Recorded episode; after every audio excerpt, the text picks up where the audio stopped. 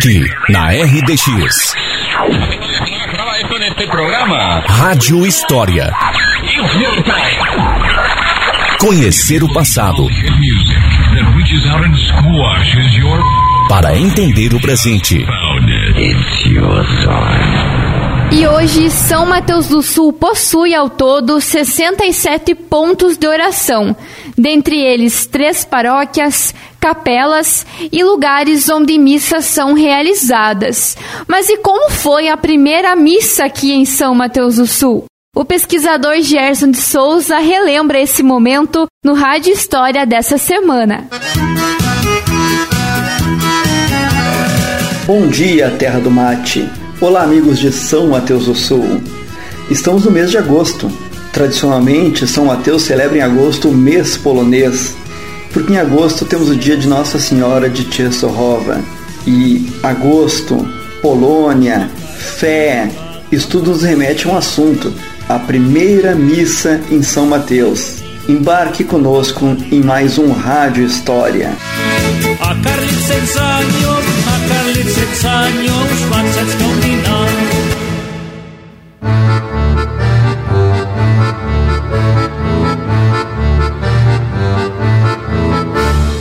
imigração polonesa em nossa cidade começou em novembro de 1890 e os primeiros meses foram muito duros, com epidemia de tifo e logo depois uma enchente nos meses de maio e junho de 1891.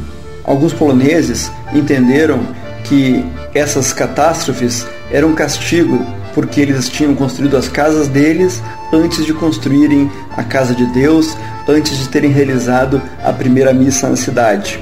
Em maio de 1891, uma comissão de políticos do governo e jornalistas do centro do estado visitaram a colônia e perguntaram para os poloneses o que eles precisavam mais.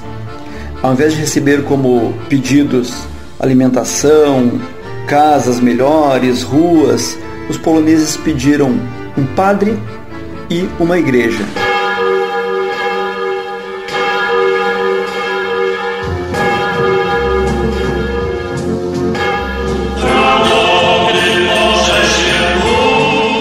Jornal Diário do Comércio de Curitiba registrou que a comissão ficou surpresa, pois o pedido dos poloneses era de coisas irrelevantes: um padre polaco e uma capela.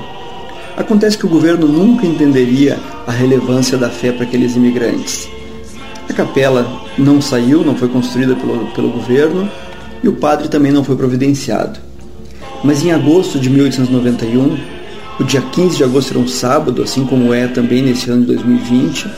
E o dia 16, um domingo, os poloneses conseguiram trazer o padre Jan Peters. Na colônia, surgiu a notícia de que havia um padre chegando na, na comunidade. De todos os locais, carroças de poloneses vinham trazendo fiéis para participar da primeira missa. Onde seria a primeira missa?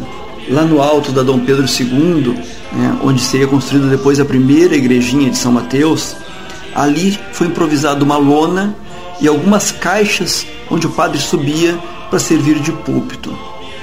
Mas, ao invés de eu contar essa história para vocês, vamos ouvir o que narrou Francisco Grabowski, o imigrante polonês que estava presente na primeira missa e que deixou num diário dele escrito em polonês esse relato.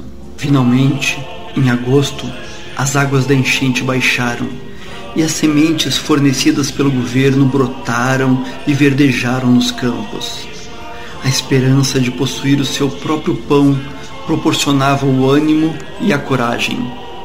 Num sábado de agosto, espalhou-se a notícia de que havia chegado um padre e que domingo iria haver missa. De todas as colônias apressavam-se os habitantes para São Mateus os mais próximos conseguiram chegar em tempo, enquanto os mais distantes chegaram no fim da missa. Uma vez chegados ao local da missa e vendo uma barraca de lona levantada no local onde hoje ergue-se a igreja e os sacerdotes celebrando a missa, começaram a chorar de emoção e saudades.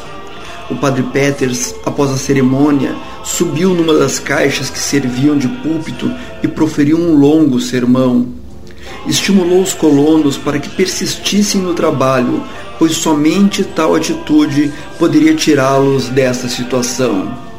Em outras palavras, disse: Queridos irmãos, assim como eu, vocês também abandonaram a nossa querida pátria.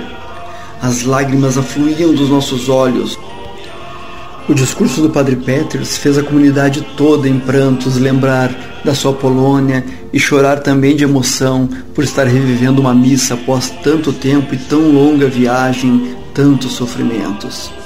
Após a missa, o padre realizou confissões e casamentos, e também batizados.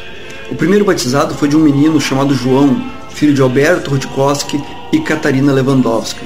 Nesses primeiros registros, nós encontramos sobrenomes como Nadolny, Kuligovski, Huck, Kaminsky, Verchokovsky, Pietraki, Falkowski e outros tantos que ainda são conhecidos em nossa cidade.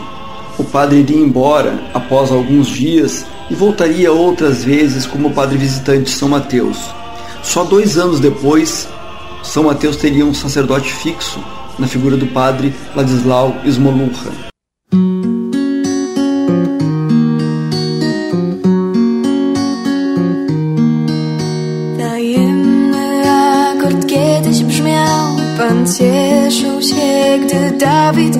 A capelinha branca de madeira seria construída no alto da Dom Pedro II e ficaria por muito tempo ali como lembrança dos primeiros imigrantes. Em 1901, sob a coordenação do padre Josef Fulinski, seria construída a segunda capela de São Mateus, uma capela também de madeira, no local onde hoje fica a Casa da Memória. Essa capela cumpriria por mais de 60 anos a missão de ser o templo de fé dos católicos de São Mateus. Até que na metade do século passado se discutiria e se iniciaria a construção da grande matriz de São Mateus. Matriz essa que foi dedicada a Nossa Senhora da Assunção, cuja data nós celebramos num 15 de agosto.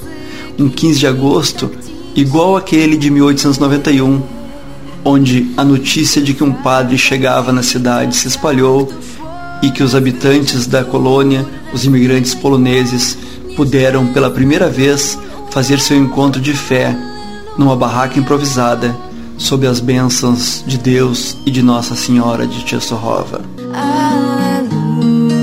Para o Rádio História de hoje, Gerson Souza.